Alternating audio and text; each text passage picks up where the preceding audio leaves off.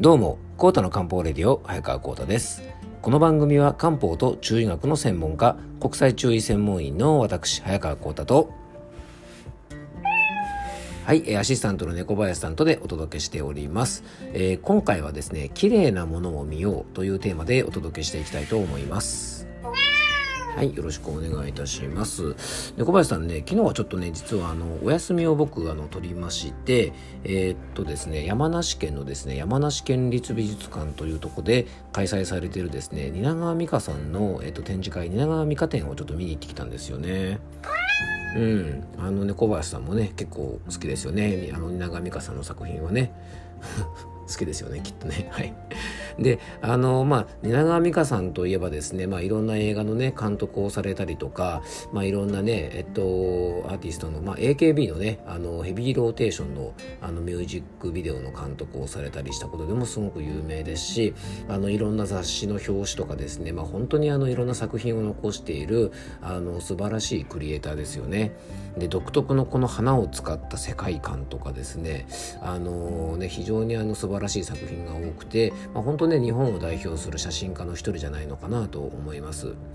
でそんなねあの稲川美香さんのあの展示会というかですねあの作品展があの、まあ、地元のねあの美術館で開催されるということで結構地元でもね話題になっていてあの稲川美香さんもですね実際あの山梨県まで来てくださってねこのコロナ禍だったんですが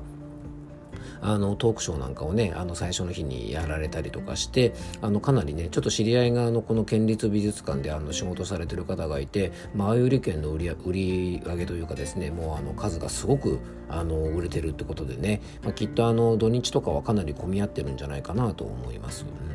でそんなでそんなわけで、えっとまあ、稲川美香さんの作品をちょっと見てきてですねちょっとこう僕もねあの思うところがありましたので今日はですねそんなことも中心にちょっとお話ししていきたいなと思います、えー、それではコータの漢方レディオよろしくお願いいたします。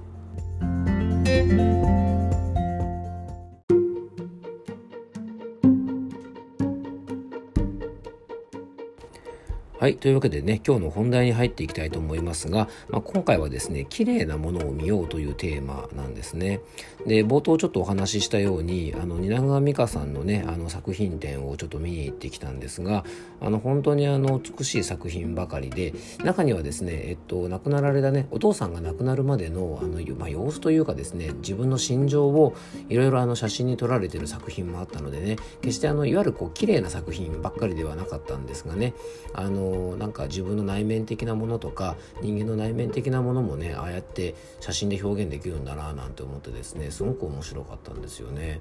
で僕はね全然そのクリエイティブな仕事をしてるわけでもないですしあのねただの漢方の専門家なので芸術とかねそういったものには全然疎いんですけどもなんとなくやっぱりこうね僕みたいな全然素人が見てもあなんかすごいなってねこうなんか圧倒されるあの空気みたいなものはやっぱありますよね。まあ、もちろんね、まあ、蜷川美香さんっていうねすごい超有名人の作品だっていうねあのそういう視点があるにしてもですねなんかやっぱりこう作品が持ってる力みたいなものはなんかすごく感じてですねなんか元気をもらってきました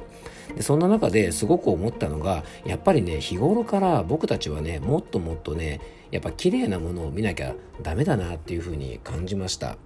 で僕らですねどうしても日頃あのまあ汚いものばかり見てるっていうとね、あの、そんなこともないんですが、どうしても目に入ってくるニュースとかね、いろんなものって、やっぱり、あんまりあの、綺麗なものとか、やっぱりいいニュースとかね、あの、そういうことばっかりじゃないですよね。なんかね、こうね、僕もなるべく見ないようにはしてるんですけども、たまたまテレビつけたらね、なんか罵り合いをしているような場面とか、まあなんかね、やっぱりこう嫌なニュースとかですね、まあ誰かに対して文句を言ってるニュース、まあ特にね、今は、あのー、オリンピックの問題があってですね、まあ、えっと、政府のことをですね、まあね、もう本当にクソみそに なんか言ってるような、ね、こう文句言ったりとかですね、例えば芸能人の不倫についてですね、あの、なんか激怒してるね、あの、タレントさんとかですね、まあ、ほっといてやれよって気もするんですが、まあ、なんかそういうね、あんまり見たり聞きたりしたくないようなニュースとかって結構多いですよね。で、あと、まあ、日常の生活の中でも、やっぱり嫌な音とかね、あの、さっき言った嫌なニュースとか、あの、僕たちってね、結構そういうものに、あの、ちょっと囲まれやすいような状況に今あるんじゃないかなと思います。で、やっぱりね、なんか嫌なものとかね、あの、汚いものとか、やっぱそういうものとかね、あの、見続けると、どうしてもやっぱりね、嫌な人間になっていくんじゃないかなと思いますし、やっぱね、シンプルに嫌なものを見たり聞いたり、あの、したりすることっていうのは、僕たちにとってはね、非常に大きなストレスになりますから、ある意味ね、やっぱり病気のもとになると思うんですよね。だからですね僕たちはやっぱ日頃からあの綺麗なものを見たりとかね綺麗な音を聞いたりとか、えー、綺麗な空間にいたりとかあとね綺麗な言葉を喋ったりとかですね。あのそういう中でねやっぱりこう生活をしていくことが、まあ、これもねすごく大切な僕あの養生じゃないかなとあの思います。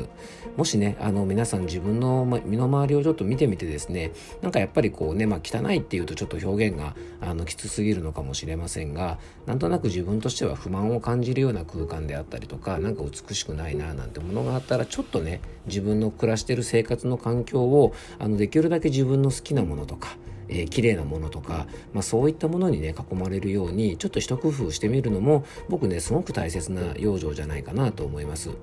人間ってねやっぱりあの環境に影響される部分ってすごく大きいと思いますのでまあちょっとですね蜷川美香さんの作品展を見ていきながら、まあ、僕もねもうちょっとこういろいろ自分の身の回りのものをきれいにしたりとかあのね自分自身で満足いくような空間をあのもうちょっとこう作っていきたいななんていうふうに思いました、えー、もしよかったらね皆さんもこれすごくね心の健康につながることだと思いますので、えー、ぜひですねできるだけ綺麗なものを見たり綺麗なものに囲まれるようなねあの工夫をしていただけたらと思います。えー、今日はですね、綺麗なものを見ようというテーマでお届けしました。えー、今日も聞いていただきありがとうございます。どうぞ素敵な一日をお過ごしください。漢方専科サーター薬房の早川浩太でした。ではまた明日。